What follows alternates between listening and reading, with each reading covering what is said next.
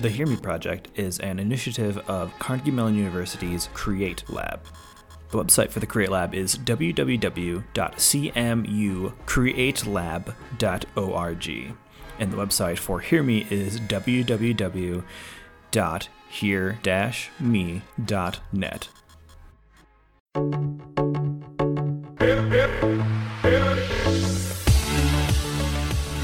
Welcome back to the Hear Me podcast.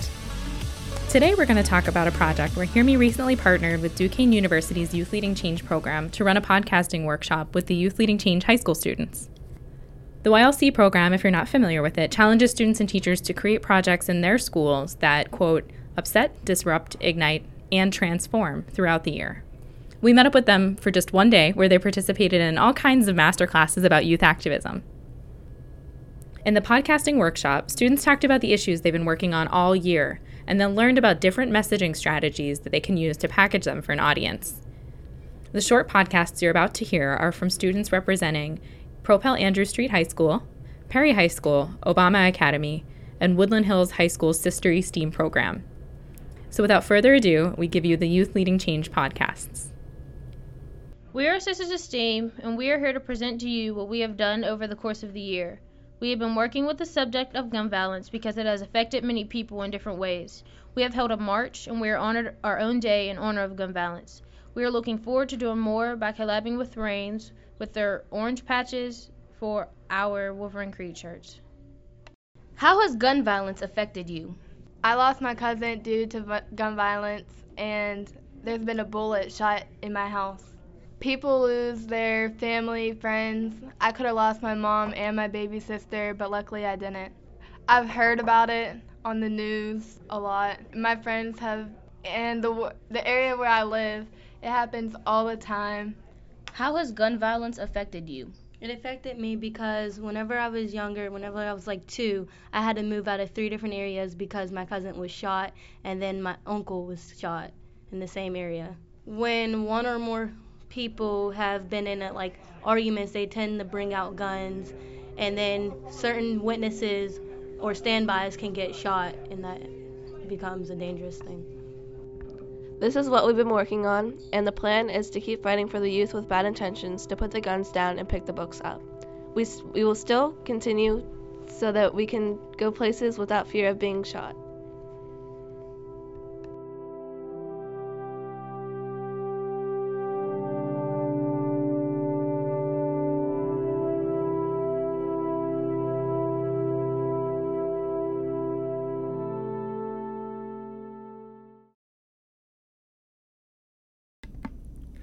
A main thing in today's society is how students and teachers perceive each other, but for now, we are going to talk about how students perceive teachers.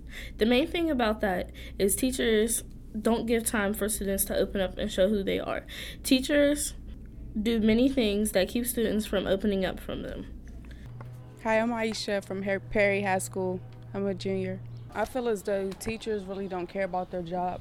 They just go to work to get paid, not really understanding students like on a personal level to get to understand them. Hi, I'm Kylie. I am in the 11th grade at Perry High School. If I feel unwanted, not valued, not happy in this class, well, in the class, I just, I don't appreciate it and I just won't strive my hardest in the class. I'm Deontay from Perry High School. I'm a junior. Teachers keep me from opening up to them if they're not like friendly. Like if I can't relate to them, then I feel as though I'm not gonna be okay with being in that class and I feel uncomfortable. So I just shut down and not do the work anymore. Those were responses to what do teachers do that keep you from opening up to them. To let students open up to them, they need to show them they are doing things wrong. They need to notice and they need to notice it. Showing them they're wrong. Showing them their wrongs. By this, we should be able to have a conversation about what they're doing being more open about things, like sharing. You don't have to share everything in your personal life, but little things that people may not notice. If I think it really like really shows that you're not just a teacher or somebody who just has authority over me. It shows that you actually care about us, and that's mainly what we need.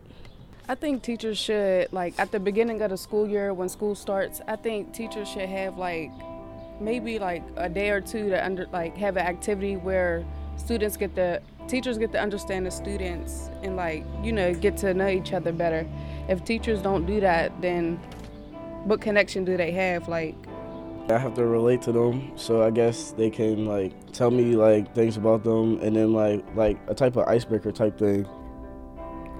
Being able to have a conversation with a teacher to tell them how they are uncomfortable and how they are uncomfortable with a situation, it would be it would make this type of a problem not as big as it is now.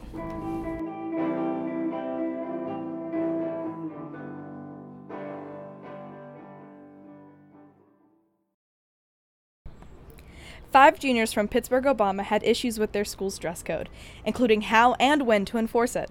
Tamia, Miracle, Damali, Jonathan, and Hope discuss these issues and how they plan to implement the actual code of conduct throughout the school year. How do you feel about your school's connection as far as students to staff? I feel that we're not connected enough. There's too many un, like too many ideas and impartial ideas going around, and the staff needs to update their mind. Do you think that your administration at your school is very enforcing as far as the rules and policies that they have? No, I feel like it's once a bl- at, at once every blue moon they want to enforce things, and it's like okay, you haven't been here for like four months, and now all of a sudden you want to follow the dress code. So So you mentioned dress code. So do you have a problem with the way that your administration at your school enforces the dress code? Um, yeah, I feel like sometimes, like they let people slide, and then other times they want to be super serious about um, what people are wearing. Do you like how your school administration enforces the rules? Um, not necessarily, but then again, yes, because like they'll try to enforce it at the wrong times. Like, say it's 80 degrees outside. Of course, everybody wants to come to school in like shorter shorts and more revealing shirts and stuff. But then if you wear that same outfit in a weather that's not as hot, you don't get like the same consequences you would get if it was hotter. It, that's always a point. Damali and Jonathan discuss their views on the school dress code pertaining the male and female genders. Do you like how they enforce the school rules? No, I do not. I think it is unequal and that males and females are treated distinctly differently. All right. Is the dress code a problem to you? For me as a male, it absolutely isn't. However, I do see that a lot of my female friends do suffer from the uh, from the dress code. How do you feel about fixing the problem as far as dress codes? Uh, I feel that uh, it needs to be fixed like ASAP, uh, immediately. Uh, I don't know how we would go about it, maybe like a meetings or something of the sort, but uh, it's definitely a big issue. It needs to be enforced for both males and females. Why is fixing the dress code important? Well, first off, it's uh, more of like an equity type situation. Like, uh, how can you force it? How can you force it on one gender and more so than other genders, or one type of person more than another type of person, or even so, like not all year round. Um, it only happens really like uh, harsh, like strict uh, dress coding uh, happens more so in the May June months, and uh, I find that unfair. Uh, so how do you go about changing their perspective on enforcing the dress code, and how do you go about making sure that they enforce it year round and not just on sus- specific genders at certain time points? I feel like I can only do so much. Like I can talk about it and continue to talk about it, but it's really up to them to make the decision. Like I can sit here and say, okay, well this is a problem. I don't think that girls should shouldn't be able to wear tank tops and I can keep saying it and keep saying it and give them examples about why, but at the end of the day it's going to be their So, how do you go about fixing this issue as far as talking to your staff and taking action? To be honest, there's not really much we can do about it because it's like it's set in stone and you just there's not much you can do about it. All they do is they send us home. You'll get suspended for the back talk and such and the says attitude, but there's you can't just keep coming to school like that because it's you're putting your education on the line. So there's not much we can do.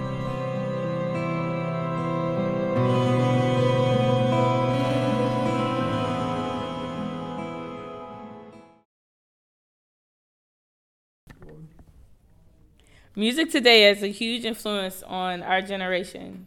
We are trying to figure out if this influence is positive or negative. We asked our classmates what genres of music they listen to. Like I listen to everything, but like mostly, definitely um like a mixture of like hip hop, R and B, but definitely trap. Trap is definitely in there. Uh, I listen to music that I, I can relate to, or like I don't know. I like sounds, for real, for real. Like um, I'm just more towards like. I mean, like I, like artists, but I like production just as much.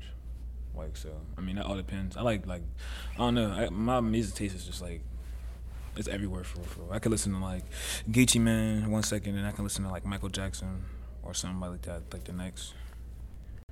Yeah, I think it balances out. I don't know. I don't know what positive. Like I don't know. I can't really distinguish what like positive or negative music really is because I mean it's all how you take it. You know what I mean? Just because.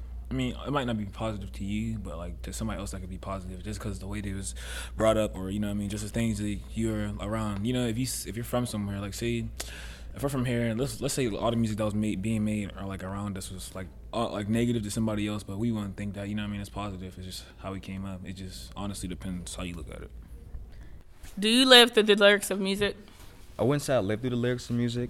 Um, whenever I do listen to music, it's like all a momentary thing. Like, especially when you're listening through headphones, like you're fully tuned in to like that specific song at that specific moment, and listening to those lyrics. So I mean, outside of that, not really. I have my own morals and stuff. So like when you listen to it, like you feel like you're in that moment. Yeah, definitely. Like Party for perfect example. Whenever a turn up song comes on, everyone's in that moment. Everyone's feeling that. Everyone's jumping in, you know, etc., cetera, et cetera. What type of music is turn up? Trap, drill, hip hop. You know, there's a lot of different um, ways you could put it. What genres do you listen to? Like, I listen to everything, but like definitely um, like a mixture of like hip hop, R and B, but definitely trap.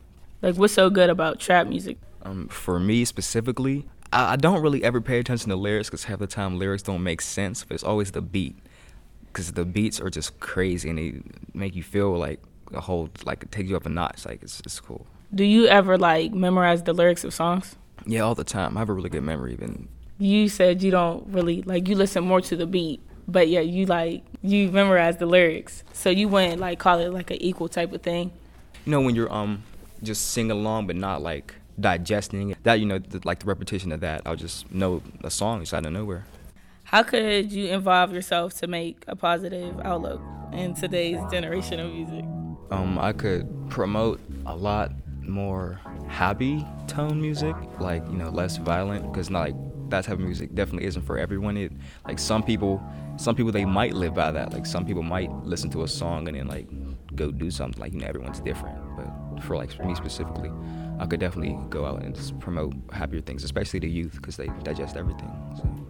I mean, what I got from the statement, basically, like what I'm taking away is like, like you shouldn't always piggyback off of like what other people do, even if like for for people who like are into music themselves, like doing beats or like making lyrics, actually rapping or singing. Like you don't have to piggyback off of what other people are saying, like talking about girls, money, just fame, period. Like do your own thing.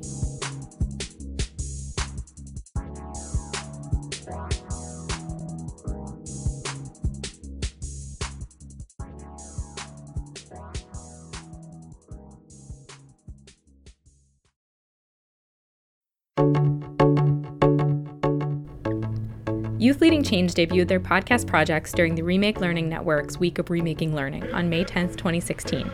To find out more, visit www.youthleadingchange.com. We'll see you next time on the Hear Me podcast.